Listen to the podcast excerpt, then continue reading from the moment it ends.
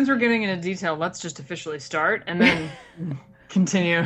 All right, so welcome to episode 69. There, let's let's make it formal. Um, thank you for waiting a couple weeks. I think this time we're actually on time. Maybe It's actually yeah. t- yeah, it's actually two weeks. Uh, we're gonna cover we're gonna cover it in more detail. This topic of this interesting intelligent helmet uh, along the lines of of Skully, and then uh, I have a few fun topics. I should silence my cell phone as well. Me Sorry too. About that, Sorry. listeners. Sorry. A couple uh, stories and discussion points that I wanted to talk about was a, a Reddit thread that I commented on. Um, I thought we could provide just some quick feedback for this person. And then uh, also, I bought a Garmin, so I wanted to talk about that. And we have a reader question too about GPS and traveling and routes and all that good stuff. And then we also are going to discuss. Um, The brake light Ah. recommendation from Cam. Oh yeah, yeah, yeah. A really cool product recommendation from our friend uh, Cam. And then World gonna- Superbike, Moto Oh, America, that's right, racing. That's right. We skipped, or World Superbike happened while we were gone. That's right. So there's some sad news on that end as well. on the actual Moto America front from that. Yeah. And then um, I just want to talk a little bit about my accident and um, kind of what you can do, or, you know, if you're going through post accident trauma and you're having a hard time riding again or being comfortable again, I, I definitely wanted to talk a little bit about that. So that's what I have in my corner. Um, There's a Yamaha recall mm, and Enerhica, I think is how you say it. I'm Mm-hmm. not sure um, the pronunciation since it's Italian, actually. yeah, Um, that sounds right. they uh, will be featured at Hollywood Electrics, so local shop. Uh, will be carrying the brand, and yeah, I mean, apart from my ride up and just the weekend in general, and what's in store next, that's pretty much all I got.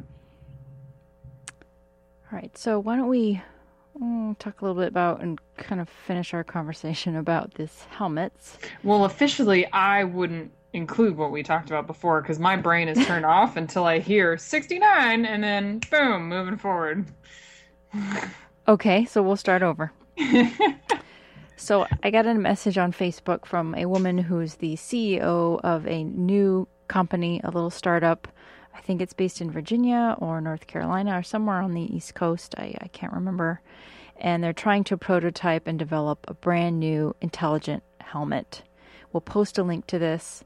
They have an Indiegogo campaign going. They also have um, a survey about helmets, I guess. Oh boy. Siri, be quiet. They have a. They she have a- wants to join in, right?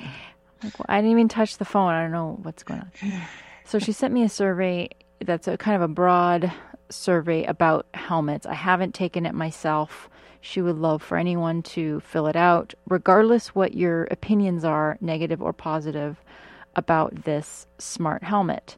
There's a little video um, in the link we're going to share that just shows you all these fun features that are on this helmet and, and what it's all about. It's it's basically they're trying to create something, create a helmet that um, eliminates the need for a rider to check their blind spot.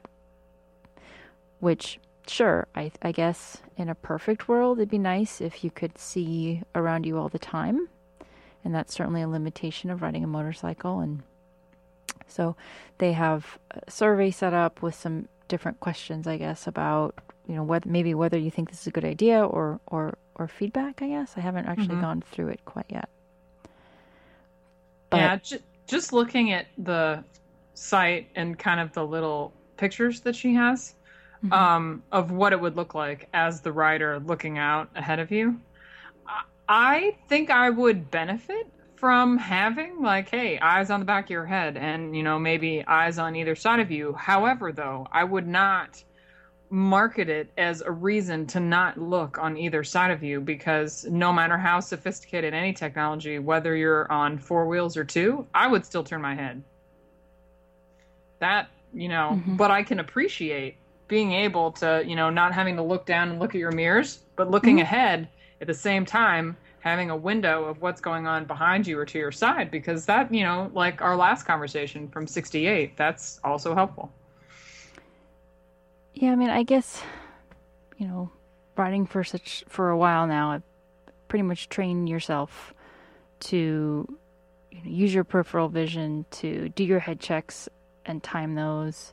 I think in an ideal world, sure, it'd be neat to have uh, something to assist you so that you don't have to worry about checking um, your blind spots. However, there's a price to that. It's, uh, I'm sure there's a high price point. I think there would also certainly be a um, added weight factor to all the technology that's thrown into this helmet. Mm-hmm. And um, personally, I am not a fan of any helmet that weighs anywhere close to four pounds. I have a very small head. I have an extra small head. And when your head is that small or even a small, anything at four pounds is just, it's tiring. And it's not something you want to wear for more than, I'd say, 20 minutes Uh, riding for any period of time. And I like to do all day riding. I like to go out for at least six hours, and there's no way that my neck and my head is going to be happy with me with a four pound helmet. Because now I've got a three pound, five ounce helmet, five and a half ounces in my Shoei because it's an extra small. I'm not willing to sacrifice any of that for that. But personally speaking, I only wear Snell helmets now. I've, I've I've made a shift and I've decided for myself that I want that protection and I believe in it. You may not, not everybody does, but I've seen what they can do and I'm definitely a proponent of a Snell helmet. And there's no way in hell a Snell helmet or that helmet will ever, ever meet a Snell standard due to all the things they're going to probably put in it. Or it would be tremendously difficult, I think, to meet those standards. So for me, nah, I'm not gonna. I I'm okay. I'm I'm fine without it. But if it's something that intrigues you, check it out. Fill out the survey. Put all your comments in there, and give them some feedback.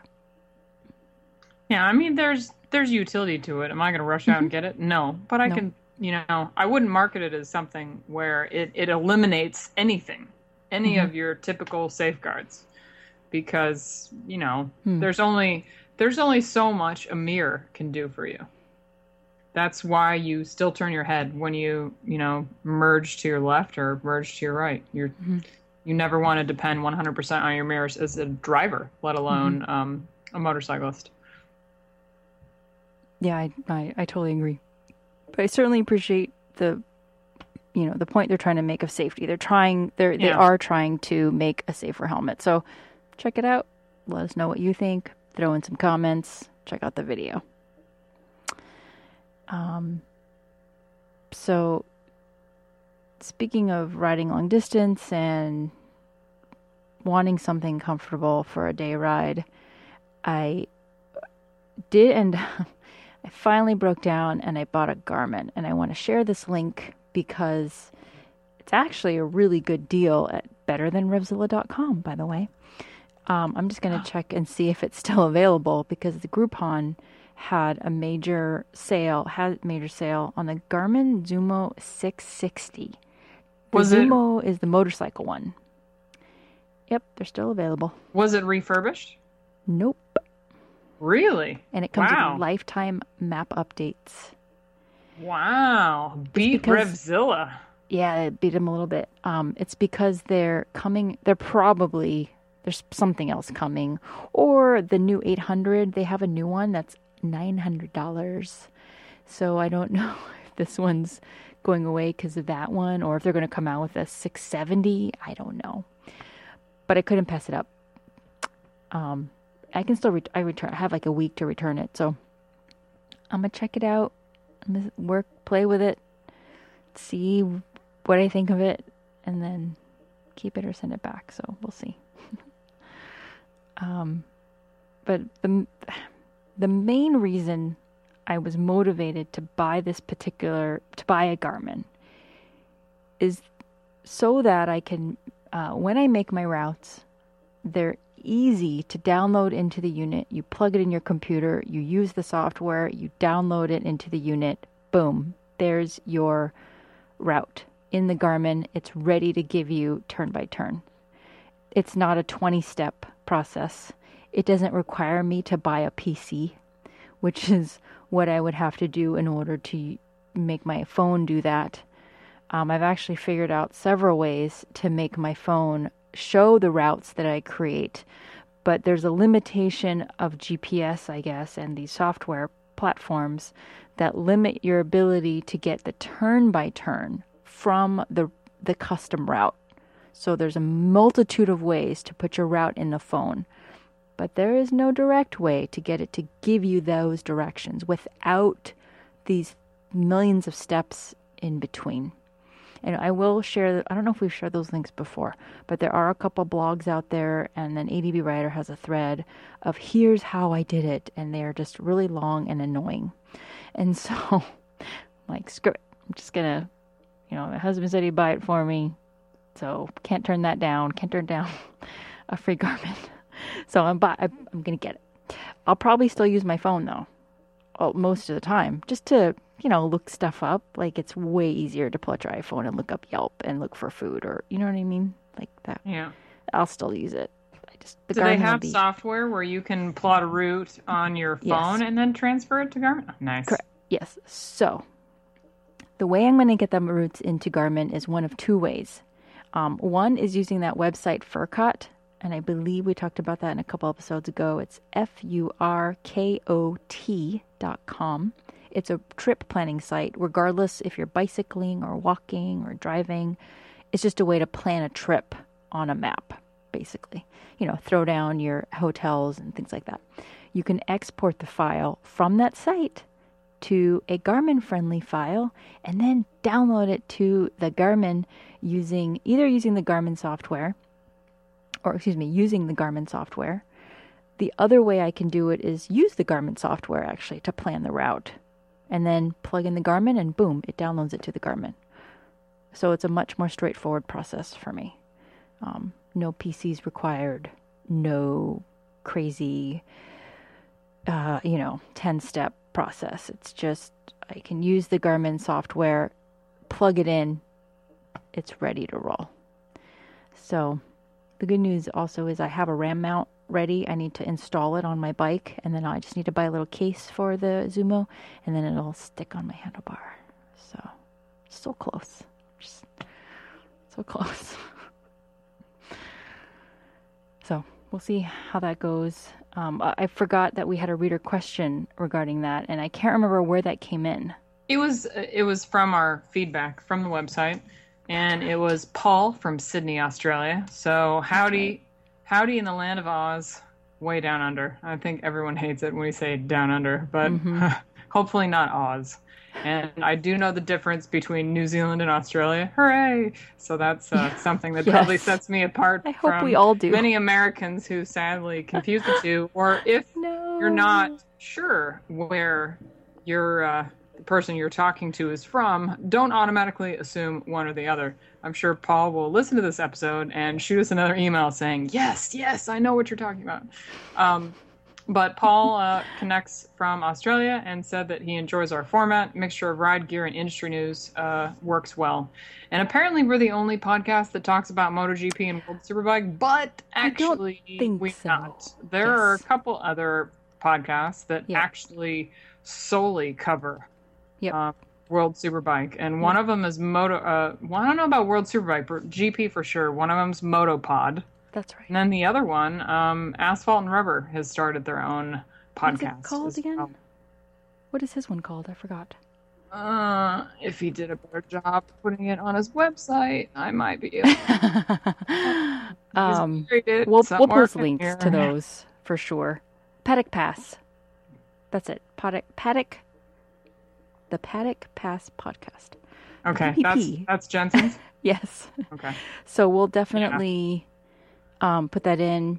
And I've seen actually a couple other random podcasts as well. But yeah, either way, we, we thank you for the the compliments.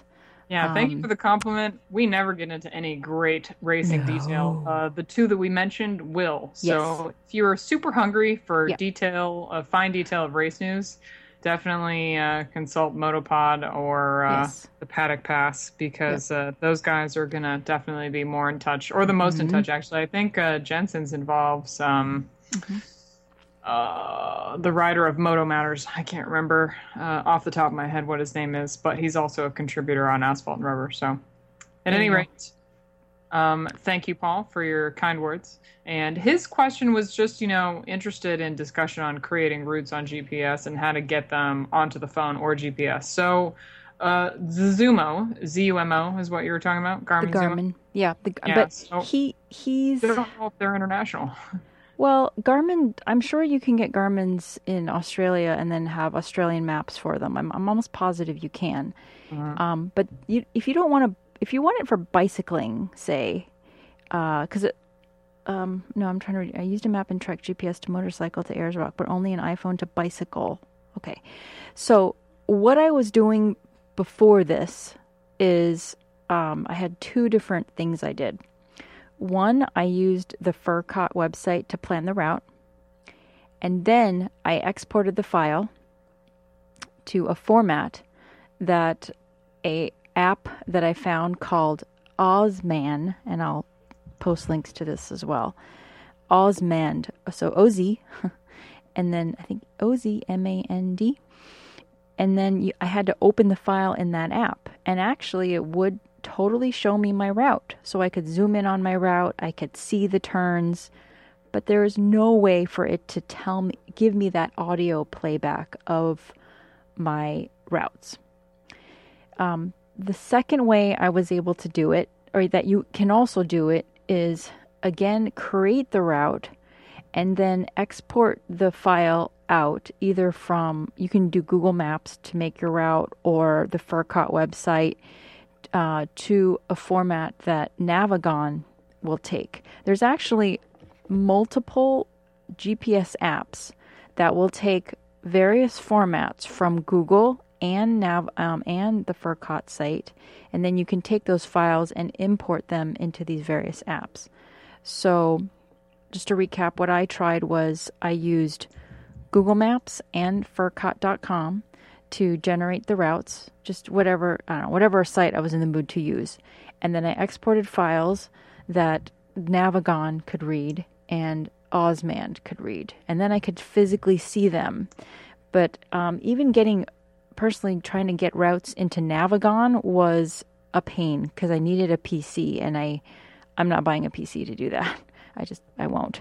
If you have one, great. Then you actually have a way to get your route in there. What I would do is spend two hours in front of the computer and manually input my route into this Navigon app, so then it would give me the turn by turn. But spending two hours to download a map or get a map in there was just killing me. So getting the Garmin is really going to speed that up for me. So I hope that helps. Um, please feel free to send me an email, gearchick at gmail.com, if you have any questions. And we're going to post a couple of useful links again in this episode to sh- give you some resources that'll work for you. And of course, you can buy a Garmin and download the Australia maps into them, use their webs their software, excuse me, make your route. It, you plug your Garmin into your computer, voila, the unit has your route. So that's the direct direct way to do it.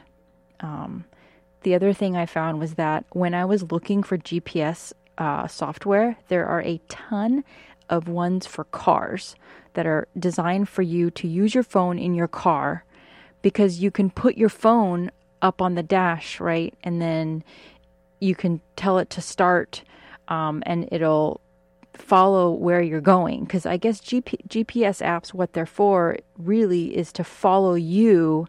So as you go off on your trek, it'll follow where you're going and then map your route, but it won't give you back your route. You know what I mean? It won't give you the, the turn by turn as, as easy. So that's where I'm at. I will certainly update in two weeks after I've used the Garmin for a little bit, and, and hopefully this will be the end to my nightmare. Um, and thank you for thank you for your email. We uh, hope to hear from you again soon. Hmm. So, mm, what? Um, okay, so I was looking, uh, I was just messaging Jensen actually saying, hey, how come your link to your podcast isn't like right up on your website? Yeah. And he said, it's not ready yet. Oh, So I guess there are some some Glitches? GP discussions floating around on the interwebs, but he is uh, not officially ready to go. So I guess he's Oh. kind of keeping it under wraps until it's uh, But- till it's finally polished. but it has a he has a Facebook page, so it's True, Facebook. does. So you can feel free to follow along, stalk the podcast, but Yeah, the- uh, they're the- not. Uh, the episodes are up. mm, Yeah, ep- he just said Mm. when it's ready, we will. So Oh, he must be in the website, but on his Facebook page, he has episode three posted on SoundCloud. So there you Yeah. go. You can find it there. Um, maybe he's working on iTunes.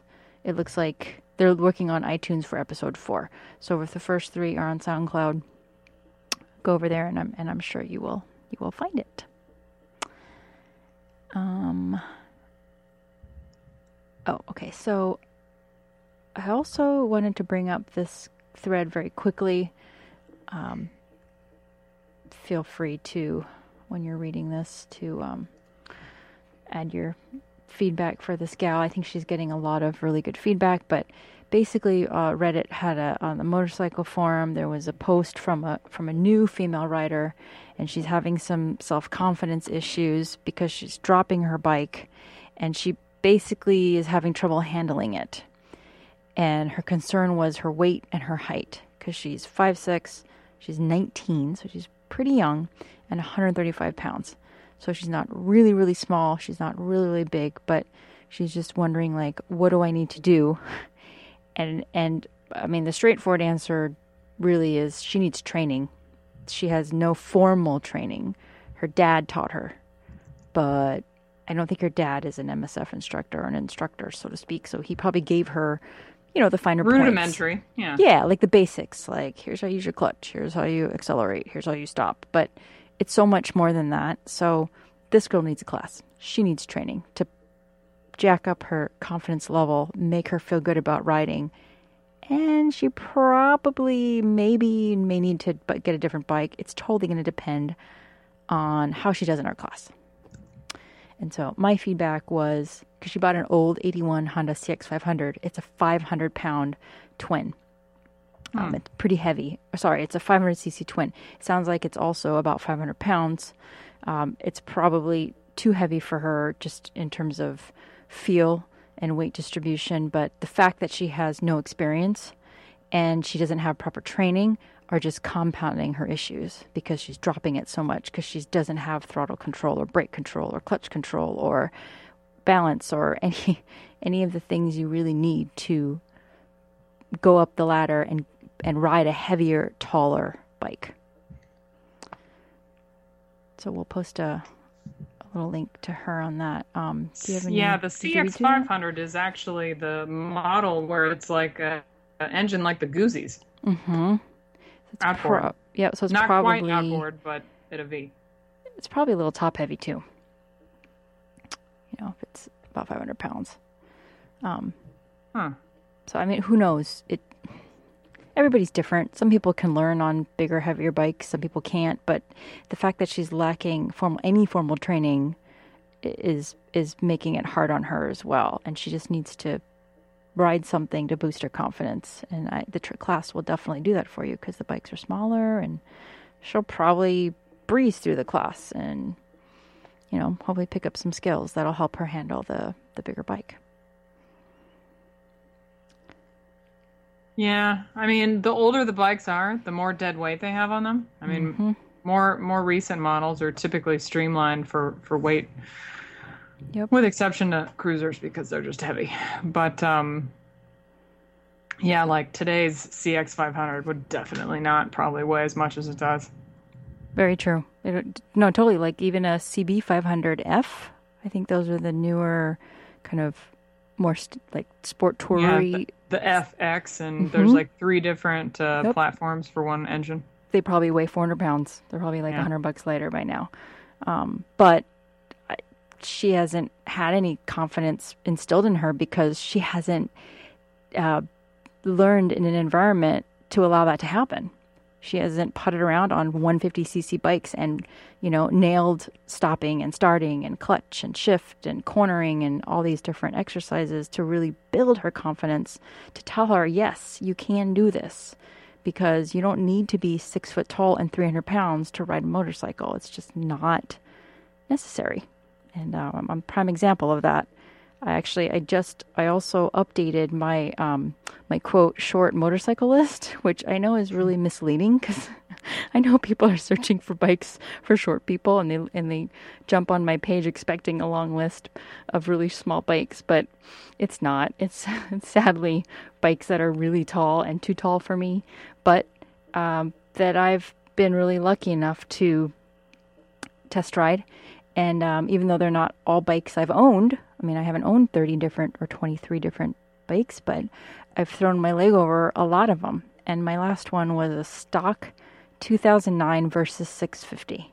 that has a 30, I think 33 inch seat height. I want to say 33 and a half, something like that, 32, 33. Um, and it weighs like 450. It's tall too, like really top heavy, um, but really tall to where when I put my left foot down, I kept hitting the foot peg. So it was in my way when I put my foot down on the ground.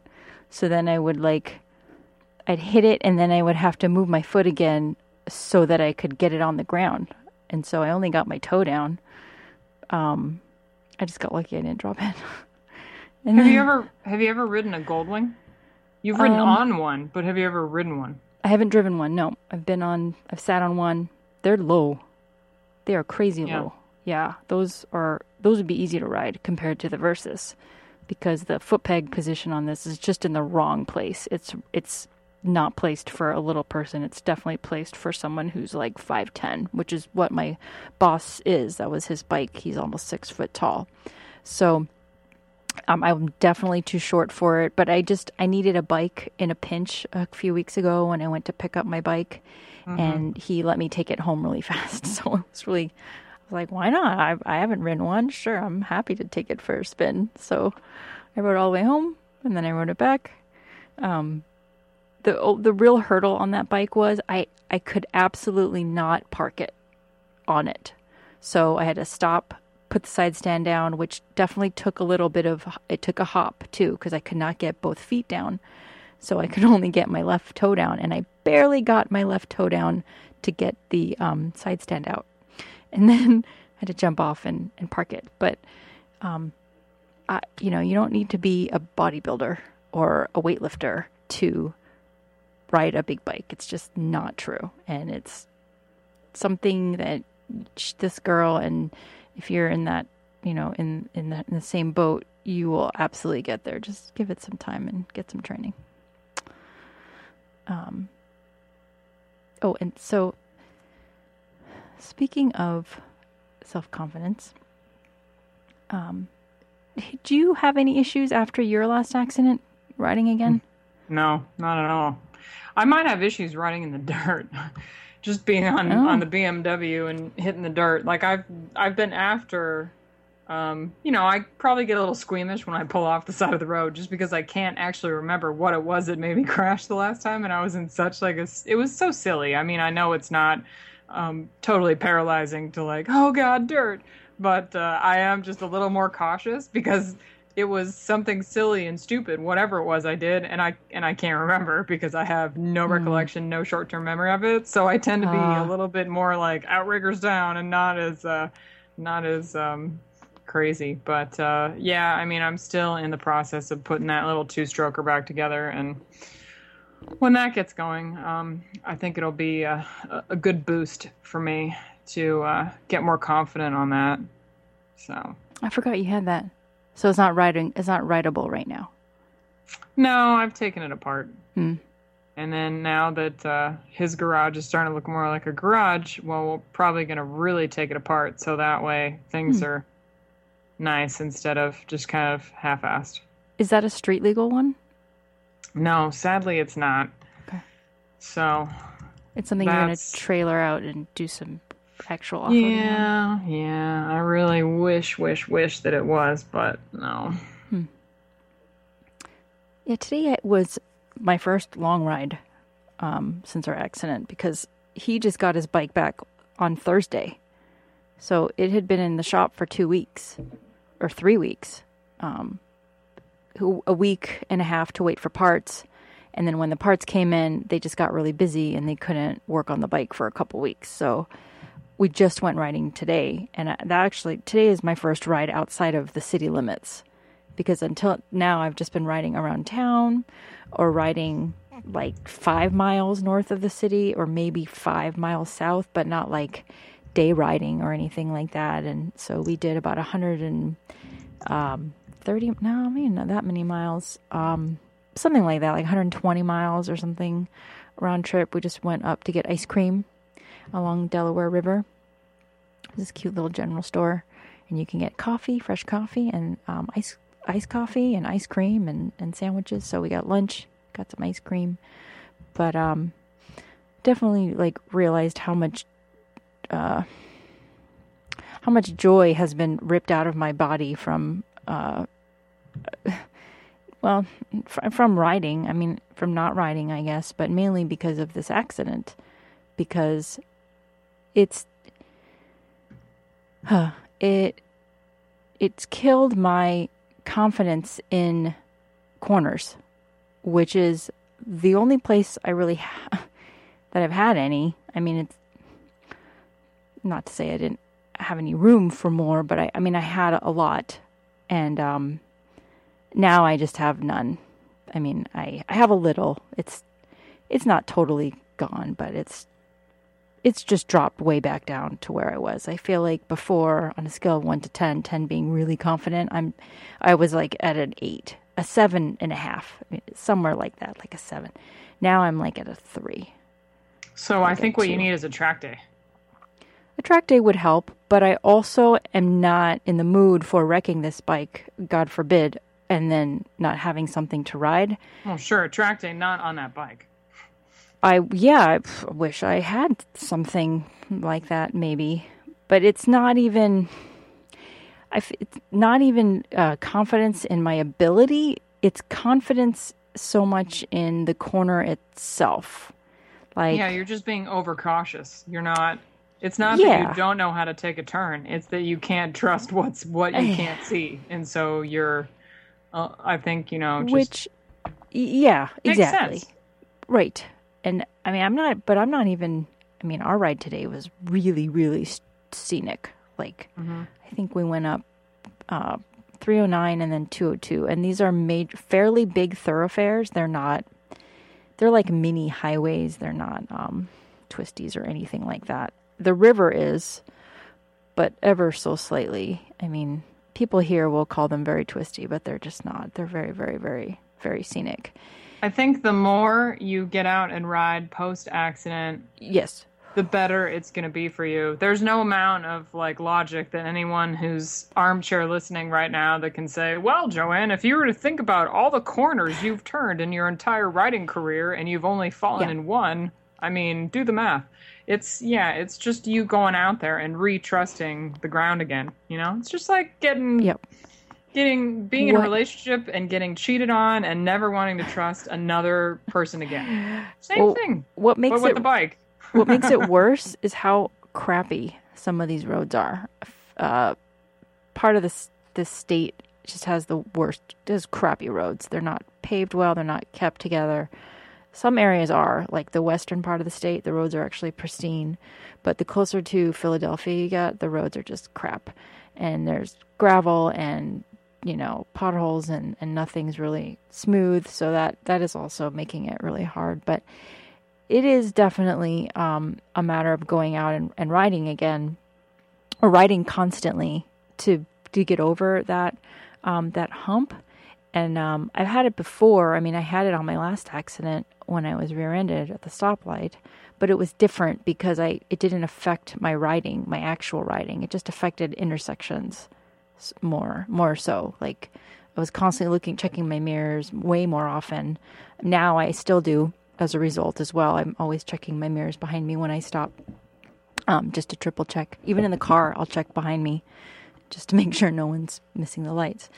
But um in you know the fact that it's it's hitting me in the one place that I really love riding. I mean, that's for me my most favorite aspect of riding is cornering. That's what I want to do all the time. I don't want to ride on the highway. I don't want to, you know, ride on the interstates. I I don't want to ride around town. I just want to ride in twisties. That's all I want to do. And now I feel like all the just everything I wanted to do there is just it's like I have I feel like I have very little motivation to ride there now. Or I just I'm just going really like really slow. Like sorry, I know this is going to be offensive, but cruiser slow. Like really slow. I mean, I I'm not even really leaning very much. Like I'm leaning as minimally as possible. So basically, like me for the first seven years of my riding experience, right? Yeah, pretty much. I've pretty much stepped back in time to when I had that crappy Kawasaki that I hated because that's how I rode that bike because it was not confidence instilling. It was just a terrible bike for me, so it didn't. It didn't encourage me at all to ride better or lean or do anything, and that was. I feel like I'm about eight years back now, or like seven years. Yeah. Back.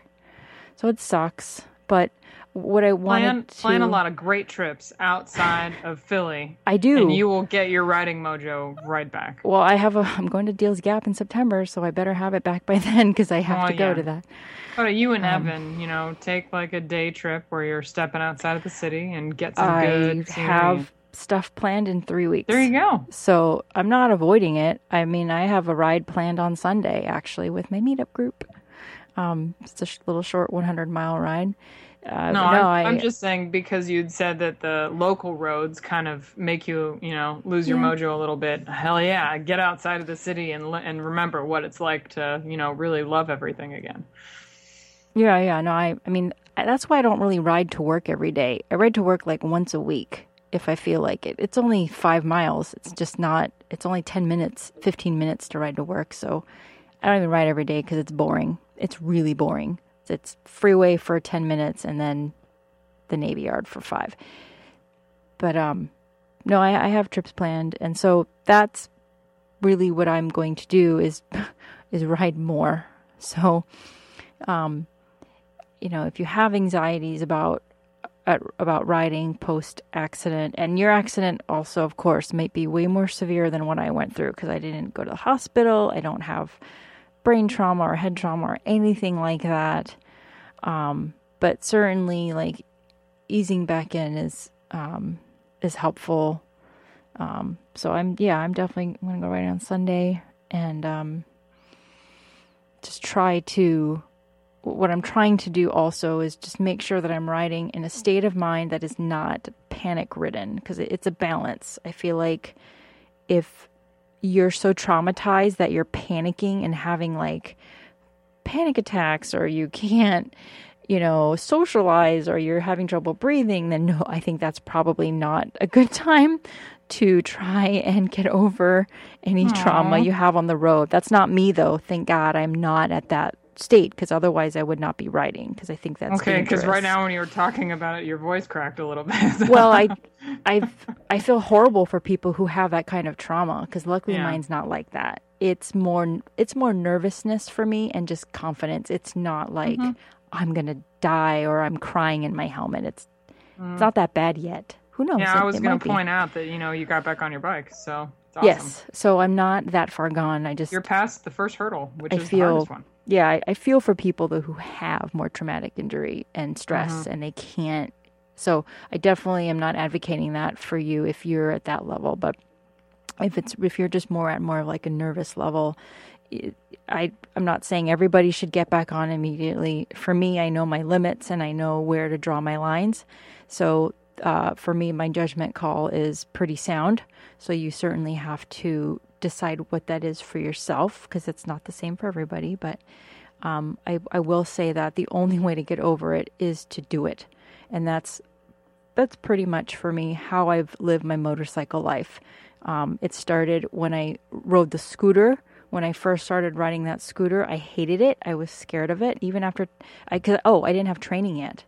Uh, this is way back when, before I knew better. So scooter riding. I didn't. I forced myself to kind of get on and figure it out and learn it, and I did. And I and I got over got over my fear of that doing that. And then with the our first motorcycle, I got training, but even after that, my confidence wasn't amazing, and I just forced myself to practice on it and and ride it every day and I think it's really more pushing yourself out of your comfort zone, but not into the panic zone. Yeah, you know, exactly. Just, if you're if you're yeah. paralyzed with fear on the no. side of the road, you've probably gone too far. But right. if you're kind of nervous going around a corner, you know, you're you're right about where you should be. You mm-hmm. know, yeah. you know, it's it's basically the way I've always taken life, and and on a very uh, much easier way to describe it is if you're gonna go into a very cold swimming pool, I don't sit there and put like one toe in and very yes. gradually get in. I just like fucking cannonball. Yep. Yeah. yes. Take it all at once and just yay instead yes. of like the very slow, like you know, the very slow pull of the band aid. Yep. Yes, that's pretty much, and that's pretty much was today for me. It was just just got to go ride. I'll, I'll, be fine. I'm not going 80. You know, these are easy roads. They're not technical. I didn't go on any kind of crazy technical roads. It were actually it was actually a very scenic, beautiful ride along the river because it's just it's a windy river, but it's not crazy. And the speed limits are like 35 or 40 because there's houses there and there's cute little towns with antique shops and coffee shops and so it was the perfect environment to um to go ahead and and uh and get myself out there. But it was just a little, it just sucked. That's all. It just was a total bummer. So I'm like, I'm not enjoying myself anywhere near what I thought I would be, you know, for today because I really want to go riding. It just, you know, it just didn't pan out exactly the way I wanted it to. But um, if you're going through that, hang in there. It gets better, but don't avoid it. Try to confront it and do whatever you have to do to, to get back on that's where you want to be. Um, and if you're really interested in chasing speed, you're going to be pretty sad that the uh, uh, SCTA has canceled Bonneville Speed Week once again. Oh. As an interesting segue from oh. slow cornering to uh, super fast on salt. There is not enough salt on the actual Bonneville Salt Flats. Oh. So for the second year in a row, last time because the water was pooling and uh, there wasn't any. I think it was because it was wet, right? Last oh, year was wet. Oh, yes. This year it's dry, but there's uh, a very thin salt layer and wet, muddy conditions, and sadly, that's uh, that's a bit of an issue. Mm, that is a bummer. Oh, speaking of events, um, let's do a little superbike update. You have to tell us all about your ride up there, or your trip up there, excuse me, and, and how that went. We didn't yeah, so that was uh, I was doing a straight shot up there mm-hmm. because I knew that I was heading back down with a group that was gonna take their time and go through the Fort Hunter Liggett area that I always like to crisscross around. Yes. So there's a military base, yeah. an active military installation and you got to really keep your eyes open if you're hitting that from the uh, one south Big Sur side. So mm-hmm. you you know you can either go north on the 101 or go south on the one and hit the two points. But basically, long story short, it's right around on the 101 where is it Mission San Miguel? Right around that area mm-hmm. is where you catch a piece of it and you take this road that goes through the Fort Hunter Liggett base and lots and lots of twisties. There's like some oak groves. I think they're oak trees. Um, yep. You know, goes around some campgrounds. You go pretty high up there. Um, mm-hmm. You basically summit the mountains, the coastal ranges that are uh, off of PCH, um, right in the Big Sur Lucia area. So you go high up right away when you're coming over from Big Sur, and then you kind of drop back down. But anyway, it's really nice and scenic, and mm-hmm. for the most part, it's quiet until someone on a on a two stroke in like Aerostich gear like comes right up on your on your nine of all things. We're both heading the same way. I took a turn wide, and I saw his friend on a vintage Honda in my rear view. And so I just kind of pulled over tight all the way to the right and flagged him on with my hand. Mm-hmm. I didn't see him anywhere. And it's not like when I rock out, my volume is that loud that I can't hear a two stroke come up behind me. But this guy comes up and I heard something that sounded like um, the wind, just like a whoosh. Hmm. and I look on side of me, and literally there is one foot between where the where I am and where the road ends and goes over the side, and this guy is right behind me. And I'm like, really? You're gonna pass me without me noticing you, and it's only us two on the road? Like, you've got to be kidding. Were you on the twisty part of Nacimiento, like on the mountain? on the Uh, one I was way? coming down, and it was, eh, it was a little bit wider than one way, but yeah, it's the kind of dicey road that goes in Yeah, by the campgrounds, it's and one you've got trees. lane. Yeah, more or less. Yeah, that's not Yeah. nice. This guy was passing me, coming up from behind me. I mean, he could have just, you know. I look. I I always uh, keep my eyeballs posted Yep. backwards. You know, when I when I know that there are groups of riders, we were the only ones for the longest time because we rode back on Monday. So we didn't see a whole lot of people. But yeah, this guy basically passed me and then did some other D bag maneuver for the Yamaha guys, and they were just like, "Yeah, um, Nice, glad dude. nothing happened to you." But uh, so my ride down, cool, and uh, we were very tired. The whole weekend, I was up at like seven o'clock, and we were at the track by like Gross. nine o'clock. No. Uh, whereas I would prefer just kind of roll out of bed and show up at maybe 11 Yes. and miss like probably 30% of the morning. Um, but Yeah. uh, I would say it was probably 85 or 90, and I'm riding on the 101 and right around Paso Robles. I'm like, man, I'm so tired. I had to pull over and get coffee. Hmm. I I made a, a, a great sounding choice for a solid lunch, and that was that lunch was like a, a one way ticket to food coma. I just wanted to curl up on the side of the road and like take a nap for a while. It was like a Mm. grilled cheese and tomato soup, Ooh. except the grilled cheese had like pork belly in it, and it was delicious, Ooh. but a little much, a little bit of an ask for a hot day and and a big lunch. So I was ready to take a nap, had to pound some coffee on the way back down because I was literally riding and falling asleep. I didn't think that was possible.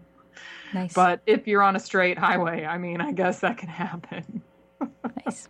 I don't think I'd be falling asleep on twisties, but I was definitely nodding off on the straightaway. So um, the ride home, uneventful, thankfully. The ride up, also uneventful. Uh, got up to the hotel, took a nap, went and hung out with the boys. Um, Saturday and Sunday, I was there at the track watching Moto America, and I have to say, uh, Hayes, uh, Josh Hayes, and Cameron Beaubier, both of them are on Yamahas R1s, and they they their season for Moto America right now is very similar to what MotoGP with Marquez and and Ross. Well, not so much Rossi since Rossi was much further back in the pack, but but how Marquez was last year.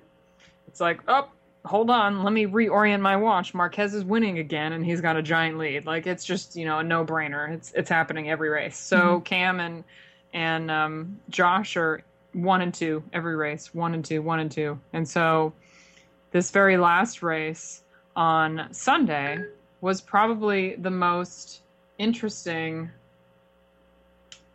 My little Siri thing's also acting up, by the way, so apologies if you hear her like try to talk and chime in. Um, probably one of the most interesting because they were literally uh, Josh was in the third spot, and it was Roger Hayden and Mhm. Cam, and just neck and neck, like every turn. And we were watching inside a, a a bar, like a little bar that was serving Firestone in the actual paddock on television, so we could see the whole thing as opposed to standing out and seeing one turn. And it was just really neat. These, I mean, I'm sitting there, and all the guys from Yamaha are like, "Oh, oh, oh," and making all this noise and like screaming. And so it was really um, quite exciting for what a Moto America race would typically be, as far as those two usually having a lead. And Hayes came in third, and Cam came in first, and uh, Hayden came in second. But um, yeah, it was. Uh, that was a really great race. Um, it did not start so great with uh, with the accident that happened. I was at one end of the track, so I did not see anything or really know what was involved, except there was a lot of downtime. Mm-hmm. And they didn't make any announcements other than that there was an accident and there were a couple riders involved. And literally, we looked and saw right about like we were we were in the tower, which is right above where it happened. Mm-hmm and we left the tower to go watch the last uh, to start packing up and watch the last race from the paddock and so when we heard something um, one of the the guys um, actually said oh shit in the commentary booth and we turned around and looked where the start was and there was just a huge dust cloud so basically um, both of those guys there were five people involved uh, i believe three the three lesser injured folks did not go to the hospital. Not entirely sure on that one, but the two that that were severely injured who later passed away, both uh, from Spain. Um, one was airlifted, and the other was taken locally. So a hospital in Monterey versus a hospital in Salinas. So that we didn't hear about until 11:30 when someone started filling up uh, all the Twitter feed and text messages and whatnot. So it's it's always very unsettling when you're at an event like that and something like that happens. Like I think unsettling is probably putting it lightly, but I mean it just hits close to home because we're all motorcyclists. I mean, I don't race. And so for me, I think it's a little I didn't I didn't know either of these guys. I didn't meet mm-hmm. them when I was at the track, but it's always incredibly tragic and mm-hmm. very scary as a motorcyclist just being around someone else that crashes. And for anyone who races, it's even more scary because it happened during the start. And it was a totally, you know, stuff happens. Your bike stalls. They all took off from the grid and you know, when you're taking off from the grid, you know, whole shot, you want to be the first one out there. You're jamming your full open throttle. And um, this guy's bike stalled. And the procedure is that when your bike stalls, you're supposed to shoot your hand up mm-hmm. so that people will see you. And because that race was the last one, maybe, you know, everyone's full of energy, didn't see him Hmm. And that's what started that whole chain reaction is oh. that the, the S1000RR was stalled and uh, people hit him and, you know, everything else happened. But um, I think that kind of affects people who race more mm-hmm. because they're actually in that physical situation.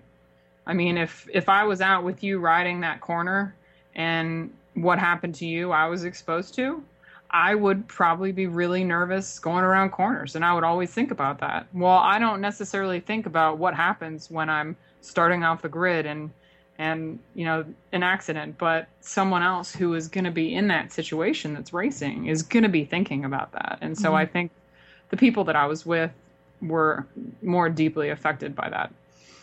We'll post a link to the story about that. Um, in the news coverage if you follow World Superbike, but it's it's not common that racers die, let alone two in a race. That's that's pretty rare. Um, in the same crash, no less, too. Yeah, people don't die every time there's a motorcycle race. It happens very, very infrequently now. More so now, certainly, than like 30 years ago. Um, because of technology, because of gear, because tracks are safer now. There's more runoff.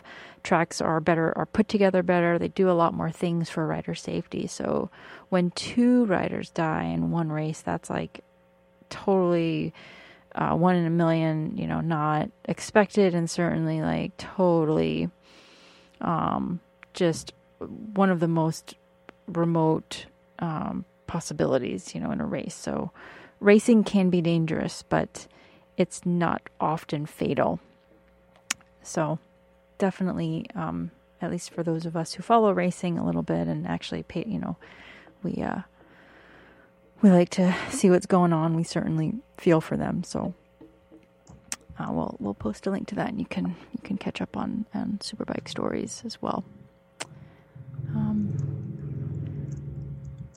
Other than that, I don't have any other stories to share. I what do you got? Um, Are you typing furiously? I'm, What are we? I know.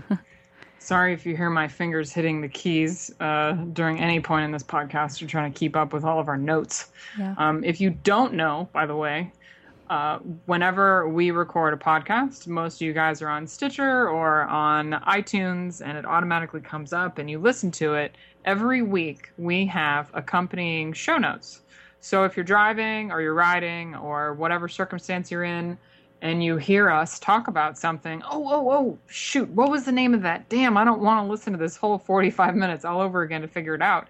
We will most likely have it on our website. So that's moterrific.com. Terrific as in awesome, yes, badass, terrific, but with an MO in front of it. And every time we post a new episode, we also post show notes to accompany that. So that was the reason why my fingers were clicking keys. There is a recall that was filed at the end of June for a couple different Yamaha models, uh, certain year WR250X and WR250R, more or less, from 2008 to 2015. And there is uh, some component, the insulation on the stator coil that's within the alternator may become damaged and short circuit due to insufficient heat resistance.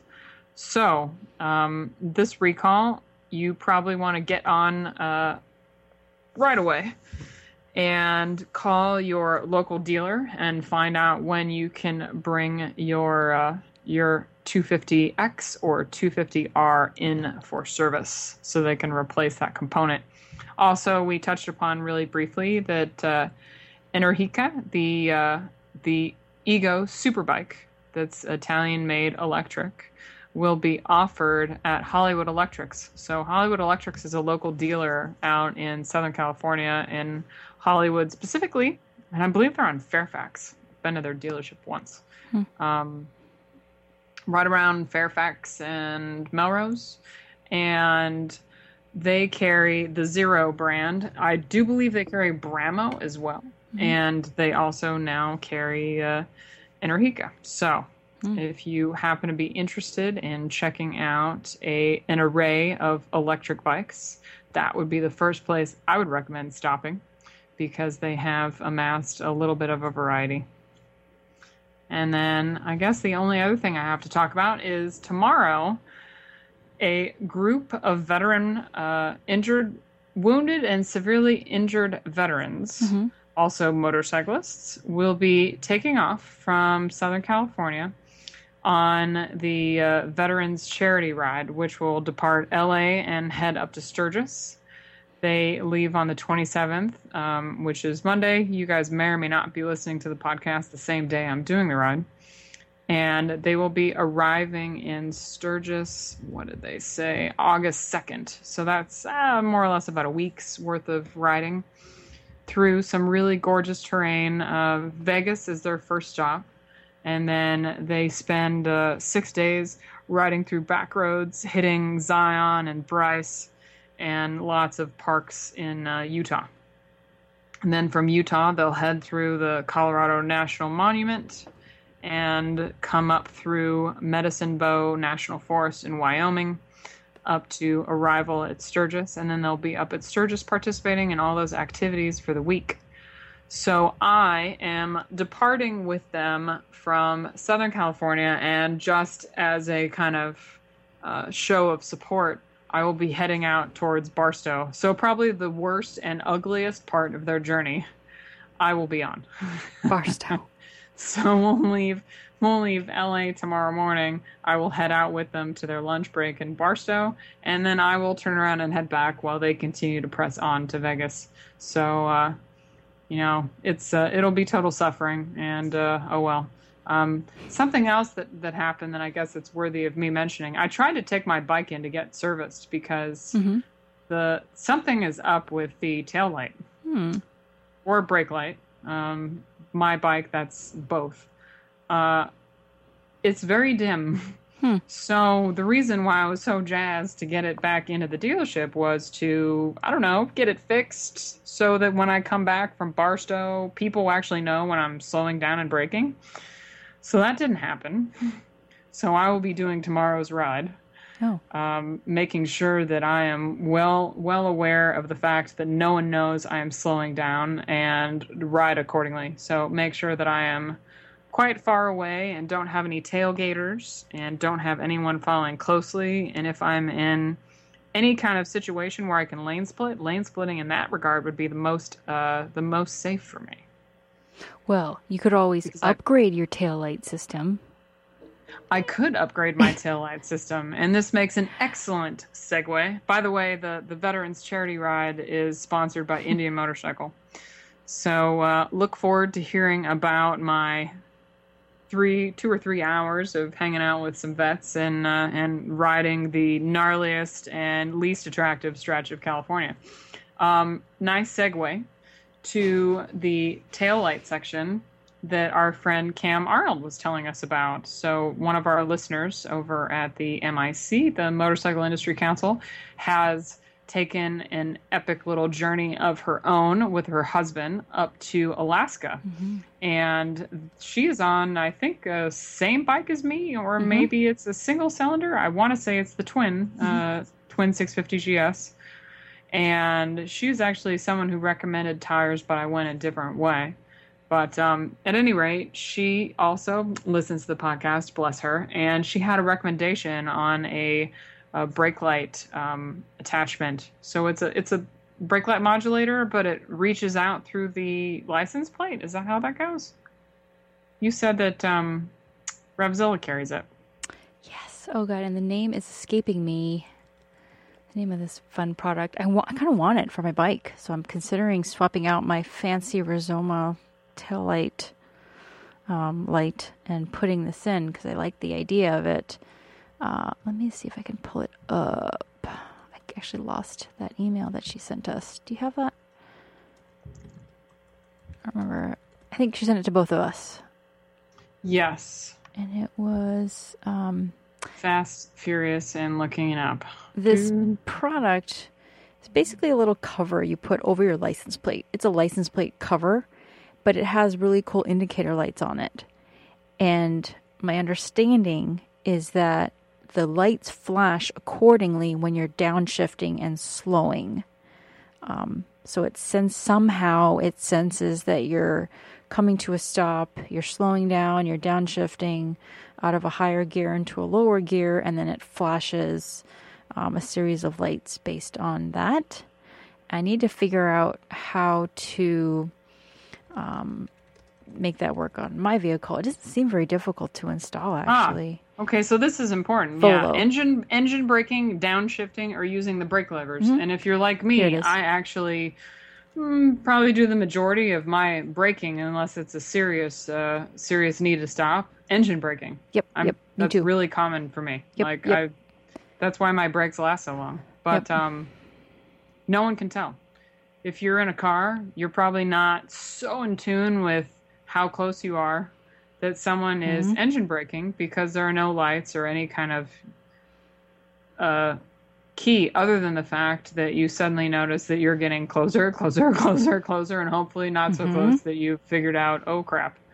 So, yeah, I am actually curious about this. I've missed having a brake light modulator. I used to have, Hmm. uh, I think it was about 45 bucks. I think I got it from Motorcycle Superstore. I don't recall the name of it, but um, different different device. But it was you tapped into the wiring harness. It was on my Kawasaki Vulcan, the mm-hmm. tiny 500 Vulcan, and whenever I hit the brake, it would flash. So it would definitely add way more excitement to your braking, Braking, light yep. than just one solid red. Yep. Oh, the product name of this is the Volo Lights Brakeless Deceleration Indicator. So it has nothing to do with your brake lights. It has everything to do with your deceleration. So before you hit your brakes, or just like Christy said, you're not using your brakes. Well, Right. both. It's tied to both. Oh, aside So for both. It, okay, duh. it signals engine braking, downshifting, or using brake levers. so it's it's sense. not only just tied to the brake light as most brake light modulators are. It's Mm-hmm. also tied to actual engine like performance, I guess, if you will. Oh, it and it looks like it does it via a three-axis accelerometer. So it's using science. it's using physics and science, which I'm not so not good at. Um, it's pretty cool. Yeah, it says it's license plate frame mounting. So it's not some crazy wiring and there's there's instructions as well. It's about seven inches wide by four inches high. So it's not crazy big. And it says that everything you need for installation and calibration is included in the box. Um, so it's not anything terribly difficult. certainly something you want to ask your mechanic about if you want to add that onto your um, onto your bike. But I'm I am considering it. I love the idea of that, and I given how horrible Philadelphia drivers are here, I and I should point out that if you're like me and you have a vanity plate, which someone actually just mentioned, hey, I yes. came up behind you on the freeway the other day and I looked up who you were. Um, if you have a vanity plate yep. on your license plate, have no fear because the hundred and thirty dollars that is the standard attachment for this Volo Light product, which is basically, yeah, what, what Joanne said, a license plate frame where there's a light above and below the plate. There is also a product that is um, unrelated to having the license plate frame cover, and it ties into your brakes. So the there's the plate cover that's 130, and then the um, not plate cover that ties into your existing electrical that is 120 so $10 less you can still keep oh, your vanity plate which is exactly what i want. Well me too. Um, well i mean the other thing is just a cover. So it would go over your vanity plate but it might i guess it might hide part of it? I don't know. I would no it'll replace the vanity plate what? That's replacement altogether. Not the plate, but the I I don't have a vanity plate. I'm sorry. Frame. I have a vanity license plate frame. Frame. Oh, frame. Yeah, yeah. Okay, that makes sense.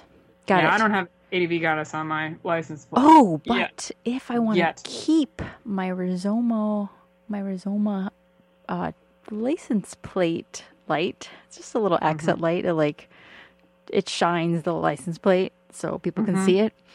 If I want to keep it illuminates that, your chick. Yes, then I could buy the under seat module because exactly. then it taps into my braking system. Ooh, that's really cool. But I've decided to accelerate another add-on to my vehicle.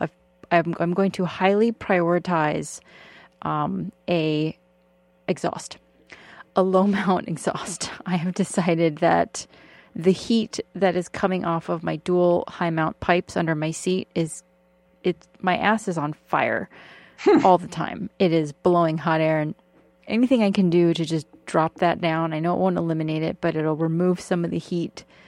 I'm going to I want to I think find a small lightweight exhaust that's not a an undertail anymore because now I've got two big high pipes. So moving those down should drop the weight a little bit and then hopefully remove some of the hot oven because that bike is so hot. It's I've never ridden a bike with that much power, and so it's when it's running, it's it's just generating so much heat. And um, somebody else upgraded his exhaust to a small carbon fiber low mount, and he dropped ten oh. pounds. Ten pounds going from wow. the dual undertail to a low carbon fiber shorty.